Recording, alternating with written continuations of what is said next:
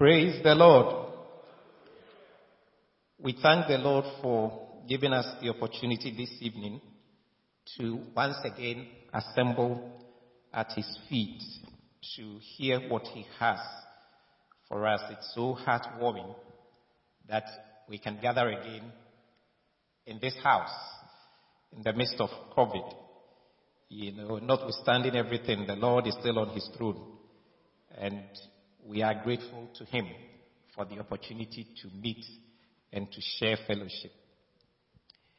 This evening, the topic given us to um, ponder on is why am I here on earth? Why am I here on earth? And I think it is a very pertinent topic for each and every one of us because if we know why we are here on earth, it guides us in what we do.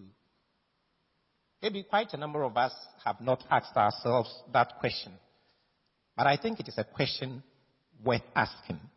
So I think this is something that is worth um, looking at.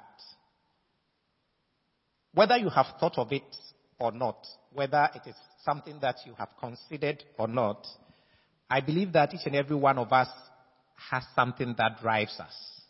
Okay? So we could ask ourselves that question. So what is it that drives us? What is it that motivates us? What, it, what is it that makes us, you know, get up every morning, go, come, and, uh, you know, want to succeed? For some, it is so that they can have money. Money is good. And the Bible says, money answereth all. For some, it may be that they like power. You are the president. When you speak, nobody, you know, can challenge you. So, or when you are a boss in the office, you call the shots. And that is something that, you know, they find so attractive. So, when they join a company, they want to work hard to get to the top. because that is where all the goodies are. For some, it is control. Maybe when you were young, your father used to lash you, and you used to say, Me too, when I become a father, then me too, I'll have the power, and I'll be able to control all other people. So, for some, it may be fear. Fear of the unknown. Maybe as a young man again, you saw stark poverty. You saw how it did not end well with your father or your mother. So you have vowed, as for me, poverty, I will do everything in my power to make sure that me and poverty, we are far apart. It may be that fear that is driving you. Whatever it is, there is something that drives you. And I believe that all these things that I have talked about are good. It is good to have a good life. It is good to have money. It's good to be able to do big things. It's, it's good to be at the top so that when you talk, you know. But Solomon, the greatest, wealthiest king ever to live, at the end of it all, had this to say Vanity of vanities, says the preacher. All is vanity. That is found in Ecclesiastes 1, verse 2. So after Solomon had sampled all the power, all the wealth, all the women, all the beautiful things that, you know, money and power could assemble, he came to the end of life and he said, vanity of vanity. All is vanity.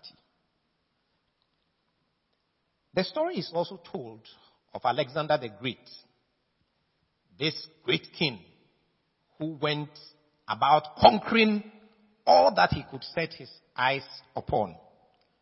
After he had conquered all, we are told that one day, one day after one of his battles, whilst he was going home, he was taken ill.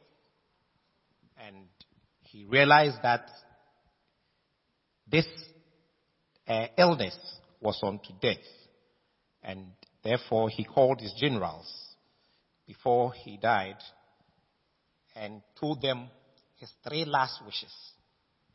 So his generals were all very anxious about the three last wishes that this great leader of theirs had for them. And he said, when I die, I want my coffin to be carried by my great physicians, the doctors that I have on this, the good doctors that I have assembled for myself. I want them to be the ones who will carry my coffin or my casket to the grave. His second wish was that as they carried him to the graveyard, they should throw all the pearls, the gold, the diamond, the silver that he had in his treasury. The path to his graveyard should be strewn with all these things. And the last of his wishes was that they should not, as is usually done, put him in a coffin and cover him. But they should open the coffin and have his hand, one to the left and one to the right, just showing. Now, all the generals were astonished at this. So, one who was very close to him, you know, bowed before him, picked up his hand and put it in his bosom and said, So, great leader, what reason do you have for this?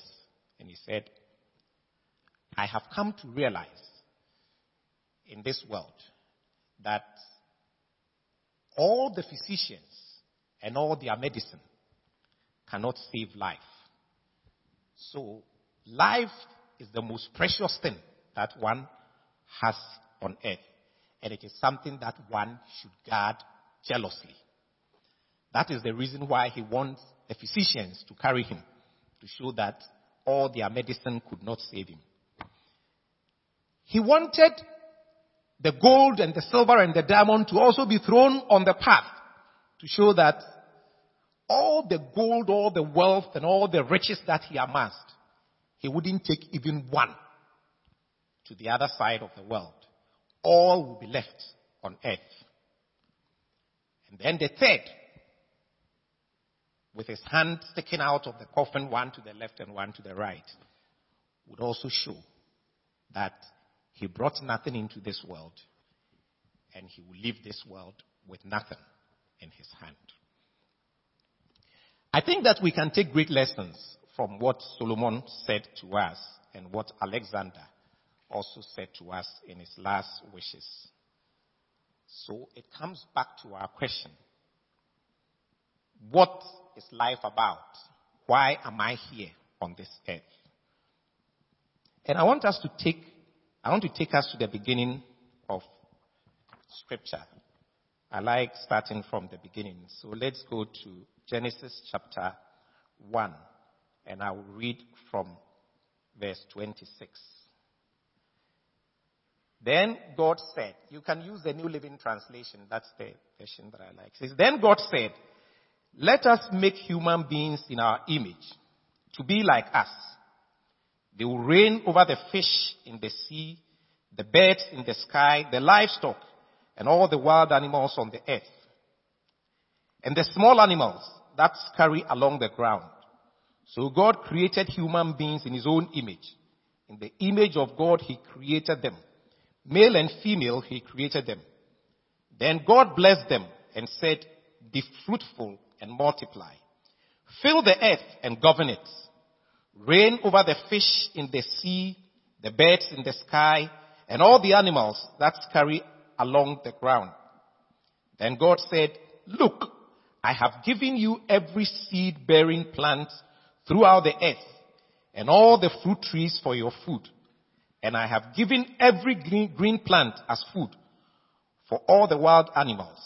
the birds in the sky, and the small animals that scurry along the ground, and everything that has life. And that is what happened. Praise the Lord. So, why do I take us back to Genesis? I think there are a few things that we can learn from this passage, and that forms the basis of my submission uh, this evening. So we learn that God, in, in verse 1, we are told that God created the heavens and the earth. And the earth was without form and void, and darkness was upon the face of the earth. And the Spirit of the Lord hovered upon the darkness. So we come back to 26, and then God said, Let us make man in our own image.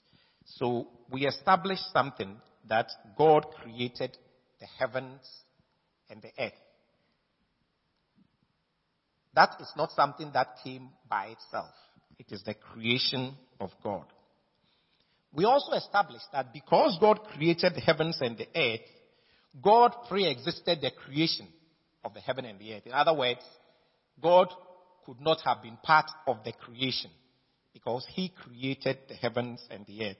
So God pre-existed the creation of heaven and earth. We then also establish from these verses that God created man in his image to be like him. He said, let us make man in our own image. So God created man in his own image to be like him. We learn again that God blessed man to be fruitful and fill the earth. God blessed man to be fruitful and fill the earth. And then the final thing that we learn from these is that God gave man charge to have dominion over the earth and all that there is in it. So there are five things that we learn up here. And I am interested in the fact that God created man.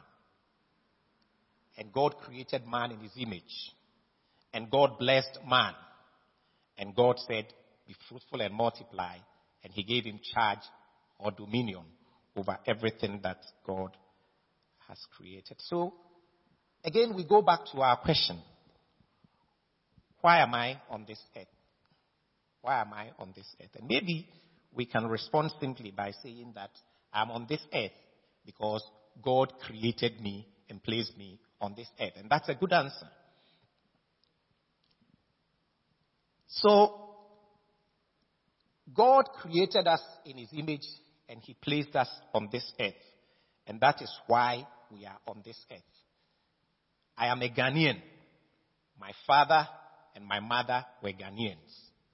I was born in Ghana by Ghanaian parentage. So it makes me a Ghanaian. I am from Larteh because my parents, my father and my mother were from Larteh. And therefore that makes me what? A Lartehian. So you are an Ashanti because you are of Ashanti parentage or a Kusasi because you are of Kusasi parentage. And this is very important because God created us and He created us in His image. So we can only trace our legitimacy if we go back to the Creator who created us in His image. That leads us to the next question. Is there a reason why God created us? So we know that God created us and we are on this earth because God created us. But is there a reason why God created us? And I think we can also see that reason in that, that God created us and gave us dominion over everything that He had created. He created us in His image and He gave us dominion over everything that He had created. So because God created us in His image and because He gave us dominion over all the things on this earth, we cannot, that's my first major submission to you this evening that we cannot have fulfillment in this life unless we go back to God who created us and gave us and blessed us and gave us this charge to have dominion over everything that he has created.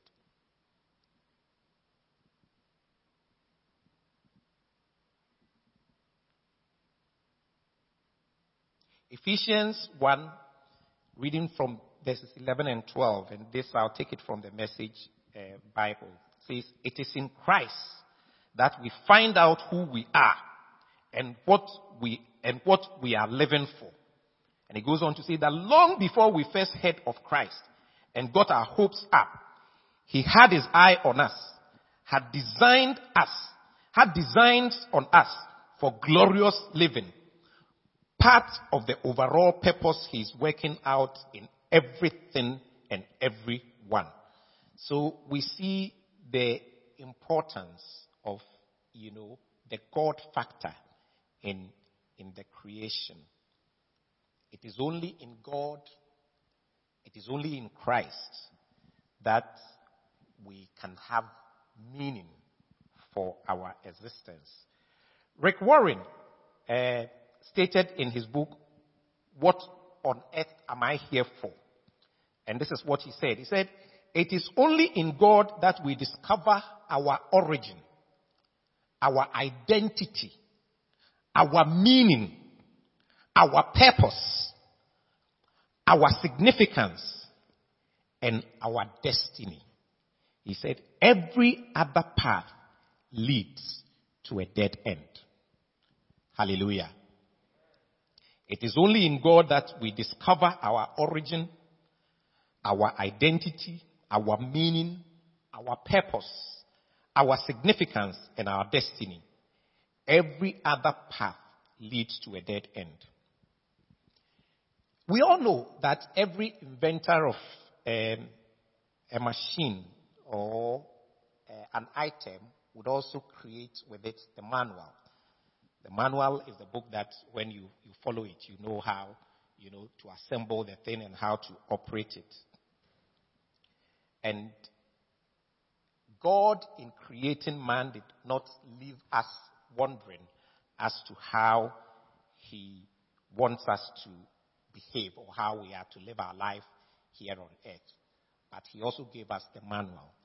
And God's manual is the Bible that, you know, He gave us from Revelation, from, from, from Genesis to Revelation. Everything therein talks to us about how God wants us to relate uh, with Him. And everything from Genesis to Revelation is also centered on Christ, the means by which we can get reconciled to God.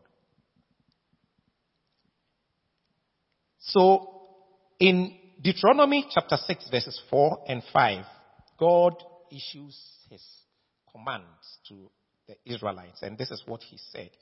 Hear, O Israel, the Lord our God, the Lord is one. And you shall love the Lord your God with all your heart, with all your soul, and with all your strength. This is the first thing that God says to us concerning his commandments. He says, Hear, O Israel, the Lord our God, the Lord is one. And I, I, I'm taking this from the New King James Version. It says, you shall love the Lord your God with all your heart, with all your soul, and with all your strength.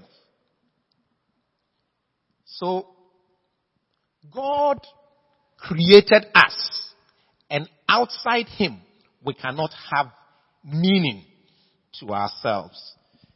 I want to submit to us this evening five things that I want us to ponder over uh, once we know that we can only find meaning to life here through the Bible, the manual that God has given us.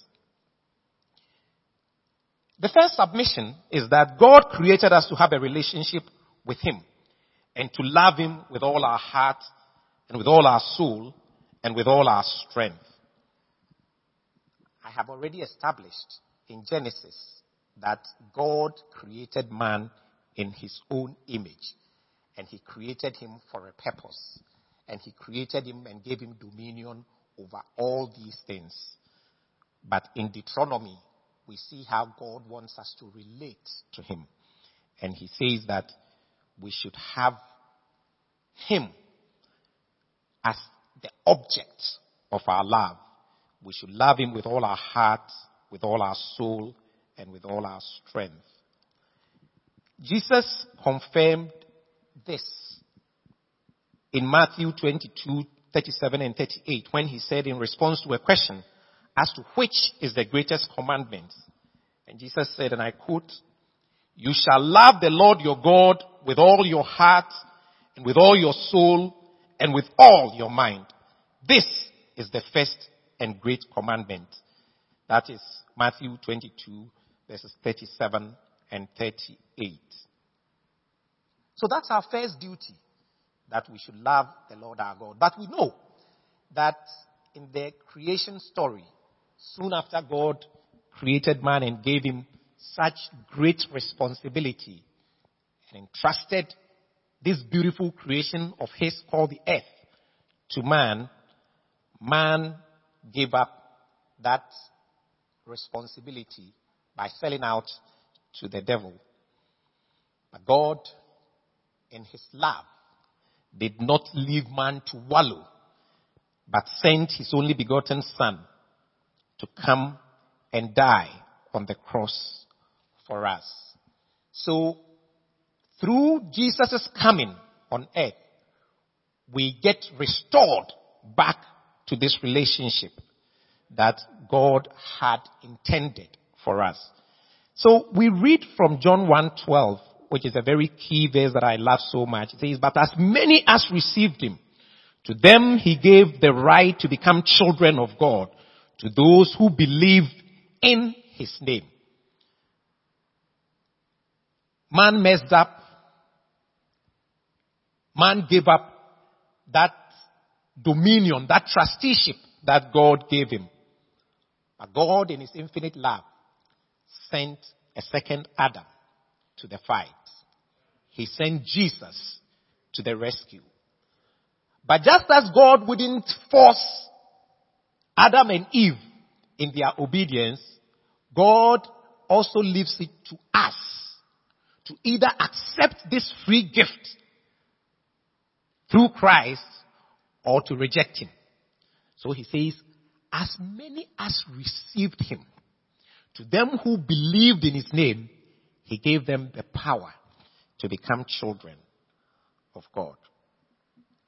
If we should accept Jesus as the propitiation, if we, should accept Jesus as the second man, if we should accept Jesus as the bridge to restore us back our relationship with the Father, then this relationship that we gave up through our sin, through the sin of our fathers, Adam and, and, and Eve, we will be once again restored in this relationship of love with the Father. Hallelujah.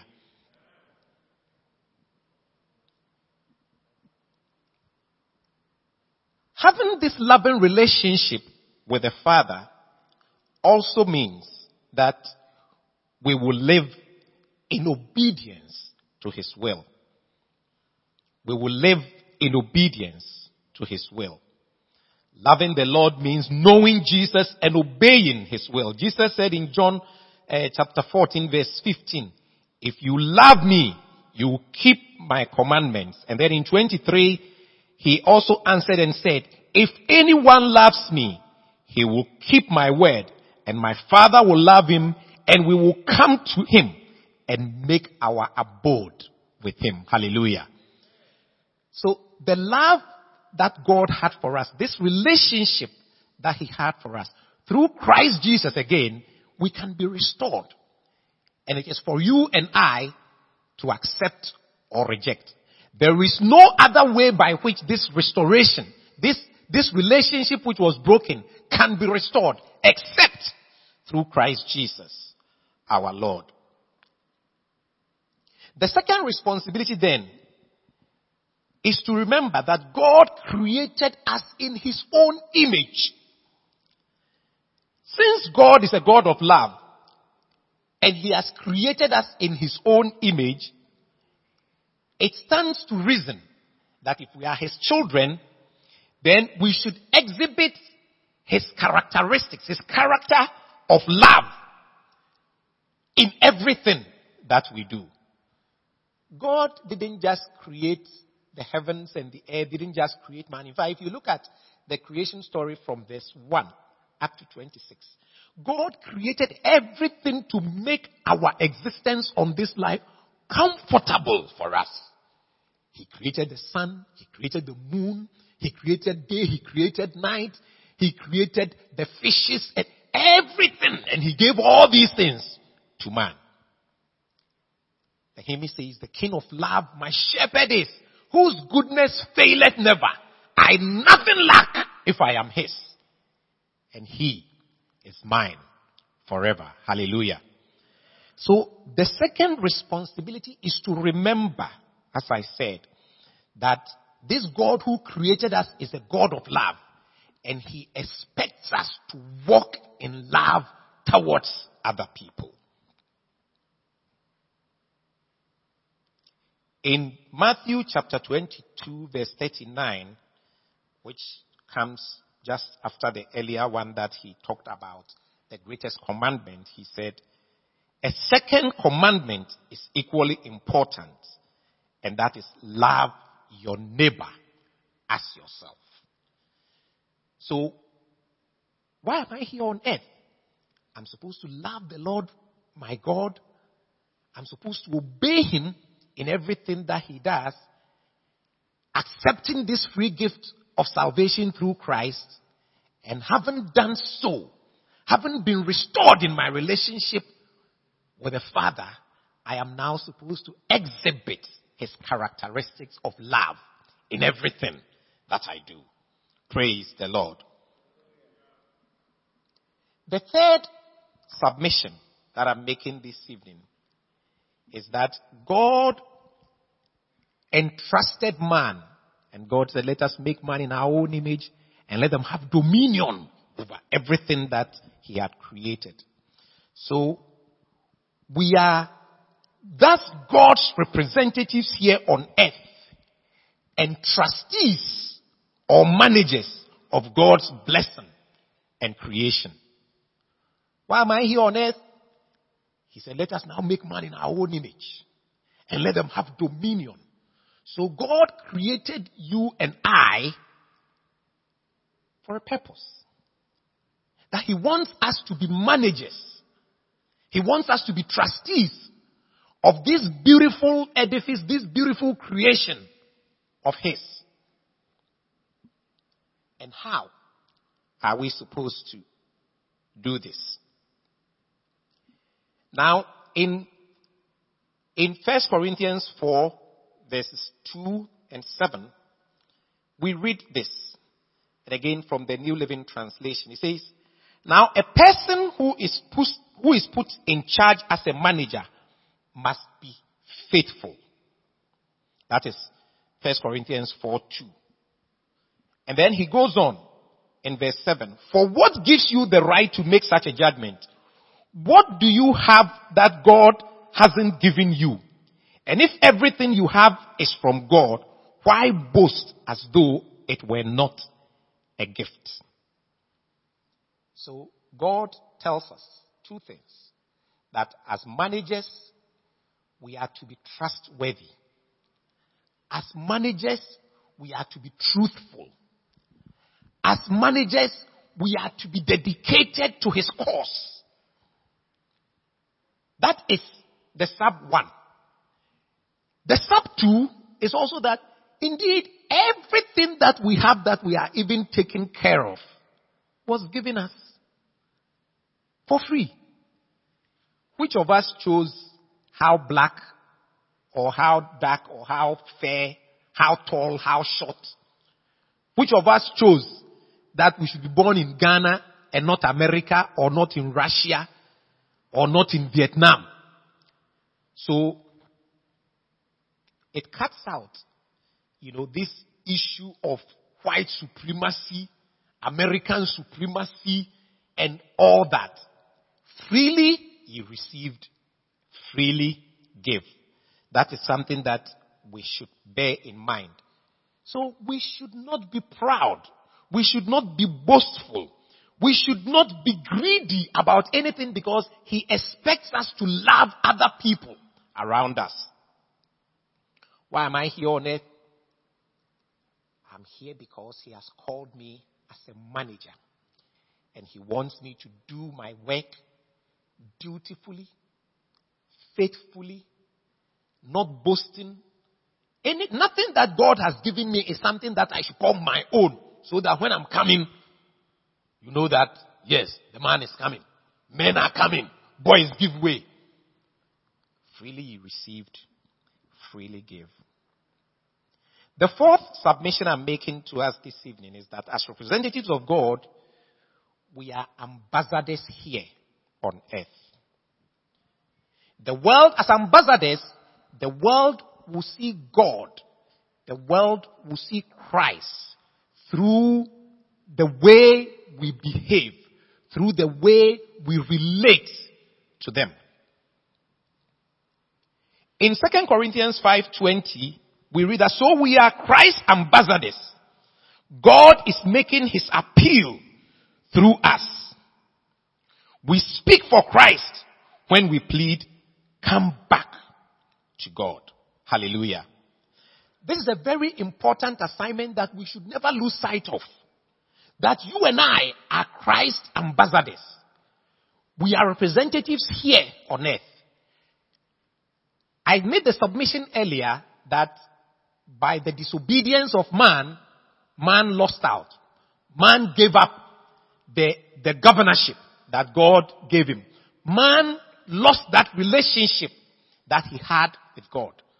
God has called you and I, having accepted Jesus Christ, that we are ambassadors of His on this earth. That through us, by our life, by our preaching, we should be reconciling the lost world back to Himself.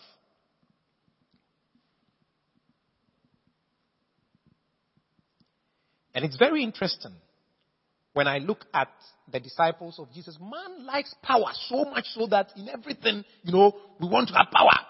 So after Jesus had died and resurrected, his disciples asked him, So Lord, will you at this time restore the kingdom to Israel? As if Jesus did. He said, Of the times and seasons of the Father, it is not for you to know but you shall receive power when the Holy Ghost is come upon you, and you shall be my witnesses in Jerusalem, in Judea and Samaria, and to the uttermost parts of the world. That is the mission that God has given you and I. As to when He's coming, as to how we are going, no, He said, don't concern yourselves with that. I'm going to give you power, and that power that I give you is to enable you to be my witnesses, to be ambassadors of my reconciliation in Accra, in Chorkor, in uh, Gamashi, uh, in Greater Accra, to the whole of Ghana and the world. This is a charge, this is a duty that our Father has given us and we should, as good ambassadors, be about our Father's business.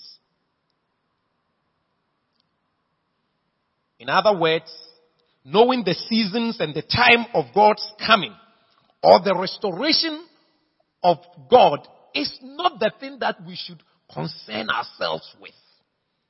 We should be single, fo- we should have a single focus to go out and preach the gospel and make disciples of all.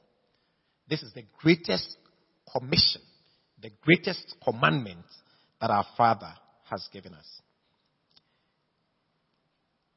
The last submission that I want to make this evening is that, yes, God created us and He gave us this charge, and through Jesus Christ, we are restored in our relationship And He's given us this ministry of reconciliation. Is it just all uh, uh, uh, just work, work, work, work, work? What is in it for me? Or what is in it for you, if you may ask? No, it is not all work. There are rewards that await us. A good reward awaits us if we should focus on what He has entrusted into our care. A good reward awaits us if we should not lose focus and start be doing and be doing other things not related to what He has asked us to do. And Jesus told a, a, a good um, a story, the parable of uh, the talents, when the lord of a house was going out and he gave his uh, his servants. He said he gave one five, he gave one two, and he gave one one, each according to his ability. Each according to his ability. And when the master came, they then had to go into accounts. And the one who had five came and said, Good Lord, you gave me five. I have added five more. He said, Ah, well done, thou good and faithful servant. You have been good over little.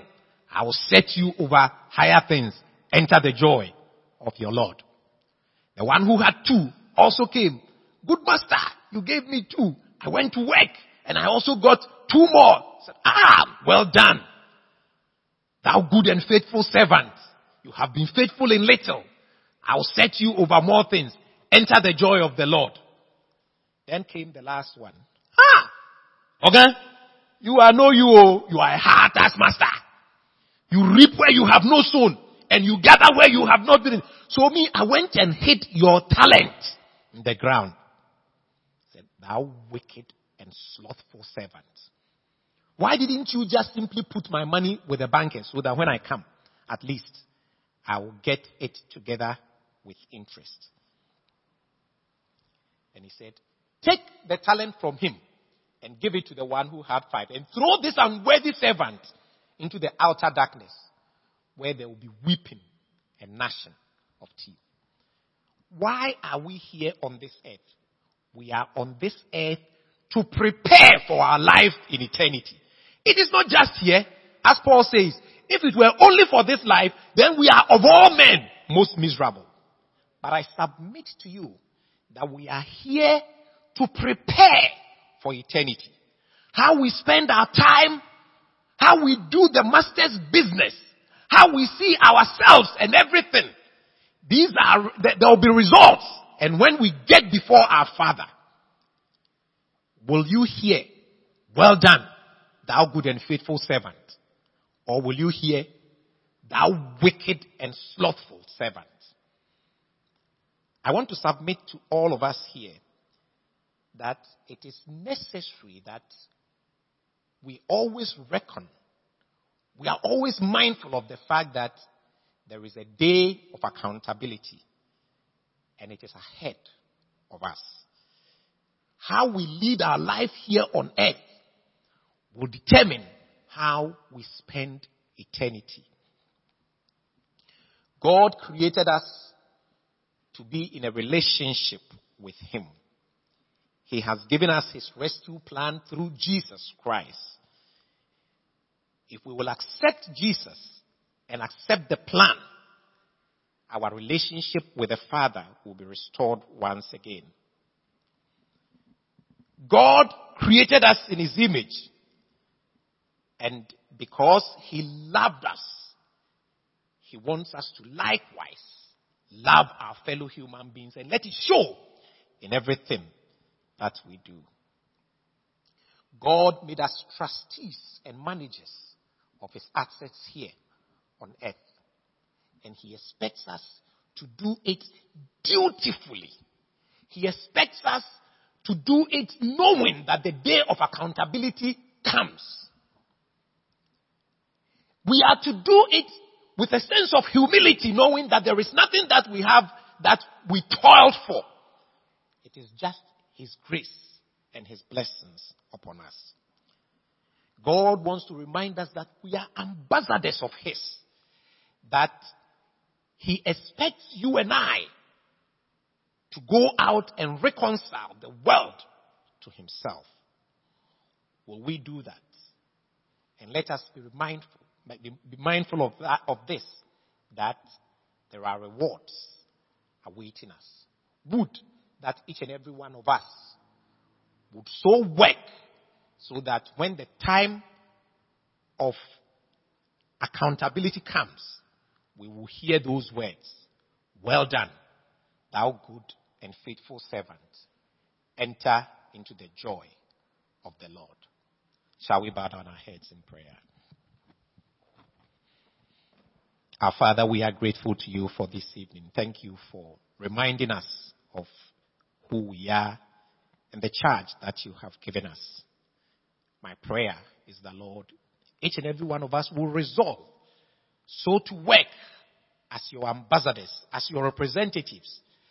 The Lord will toil day and night so that when you come, you will say to us, well done, thou good and faithful servant.